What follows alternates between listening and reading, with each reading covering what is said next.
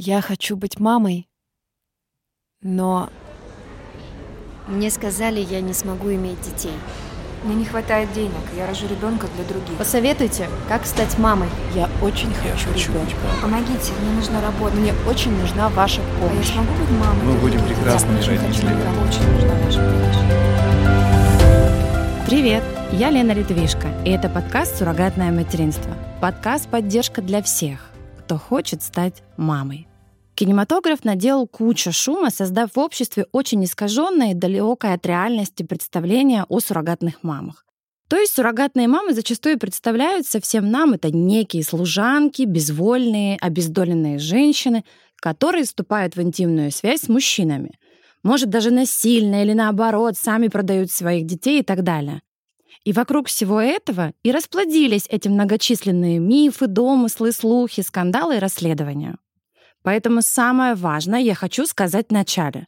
Суррогатное материнство в России сегодня — это абсолютно доступный, имеющий определенную ценность, имеющий систему ценообразования, легальный способ лечения бесплодия. В этом эпизоде мы очень обще, даже поверхностно где-то, не вдаваясь в подробности, поговорим о законности, я бы сказала, прозрачности суррогатного материнства в России. То есть сегодняшний эпизод — это некая база, фундамент, основание, на котором мы будем выстраивать по полочкам все свои знания про суррогатное материнство. Мы понимаем, что даже когда в семье появляется малыш естественным способом, его рождение сопряжено с определенным процессом оформления документов, посещения различных инстанций, бумажки, подписи, печати и так далее. Логично, что когда речь идет о суррогатном материнстве, все это приобретает еще больший масштаб. Но мы должны понимать, что именно эта доскональность, именно этот процесс оформления всех контрактов, документов и позволяет быть этой услуге доступной, прозрачной и безопасной. И здесь я хочу сказать, что в рамках Российской Федерации суррогатное материнство достаточно неплохо регулируется. Безусловно, есть некоторые процессы, в которых хотелось бы больше точности, ясности, но я как человек, который уже 10 лет занимается этим и глубоко погружена в эту тему, думаю, что вот эта ясность и точность — это вопрос времени. Если однажды у кого-нибудь на уровне государства появится запрос, то я с удовольствием поделюсь и скажу, что действительно нужно менять и корректировать. Так как суррогатное материнство — это прежде всего процесс появления на свет малыша, а значит, действие очень эмоциональное, да и мой подкаст задумывался именно как подкаст «Поддержка». Но вместе с тем, сегодня будет больше терминов для того, чтобы мы с самого начала называли все вещи своими именами. Эта точность, точность формулировок и точность процессов потом нам очень-очень поможет лучше понимать друг друга. Безусловно, изначально мы попадаем в мир медицины. Существует приказ Министерства здравоохранения России номер 803, который рассказывает нам все основные моменты, а именно, кто такая суррогатная мама, какая женщина может или не может стать суррогатной мамой, что в себя включает комплекс обязательных медицинских исследований, именно обязательных, потому что мы помним, что есть термин клинические рекомендации. Так вот, перечень обязательных исследований, которые должна пройти каждая потенциальная суррогатная мама, тоже есть в этом приказе. Для всех, кто только начал разбираться в этом вопросе, скажу, чтобы было понимание. Суррогатная мама — это женщина в возрасте от 20 до 35 лет в обязательном порядке рожавшая, количество родоразрешений и количество детей и возраст детей тут уже определяет индивидуально каждый репродуктолог готов он эту девочку в программу брать или нет. Суррогатная мама может быть в браке, может быть вне брака. Если у суррогатной мамочки есть супруг, то он так же, как и сурмама, подписывает ряд документов. Едем дальше. Существует Семейный кодекс Российской Федерации, на него опираются все органы ЗАГС. Эти инстанции вступают в игру, когда мы имеем дело с уже родившей ребенка суррогатной матерью. Тогда же возникает и предмет спора, предмет денежных взаиморасчетов — это рожденный, жизнеспособный малыш. После рождения Семейный кодекс РФ регулирует, как и на основании чего у биологических родителей возникают родительские права и обязанности. На этом этапе происходит очень важное событие — Биологические родители записываются в книге записи и получают на руки свидетельство о рождении. У нас в стране свидетельство о рождении является вообще единственным правоустанавливающим документом, подтверждающий статус родителя. Только на основании этого документа слово «родитель» имеет стопроцентную юридическую силу. Суррогатная мама теряет права на ребенка только тогда, когда эти права появляются у его родителей. Образно говоря, права переходят от суррогатной мамы биологическим и впоследствии единственным родителям малыша. Если вдруг вам показалось, что этот процесс передачи ребенка может затянуться на более длительный период, нет. Регистрация новорожденного в среднем занимает от недели, но максимум до полутора. Соответственно, здесь нужно понимать очень-очень тонкий вопрос, что пока суррогатная мама беременна, этот ребенок является неотъемлемой частью ее тела.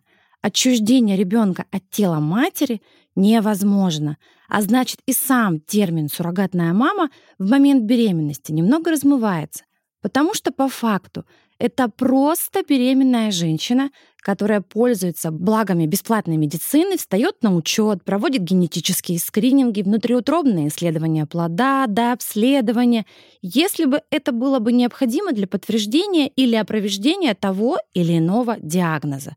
То есть в момент беременности суррогатная мама никак не отличается от любой другой женщины, забеременевшей естественно и носящей своего родного ребенка.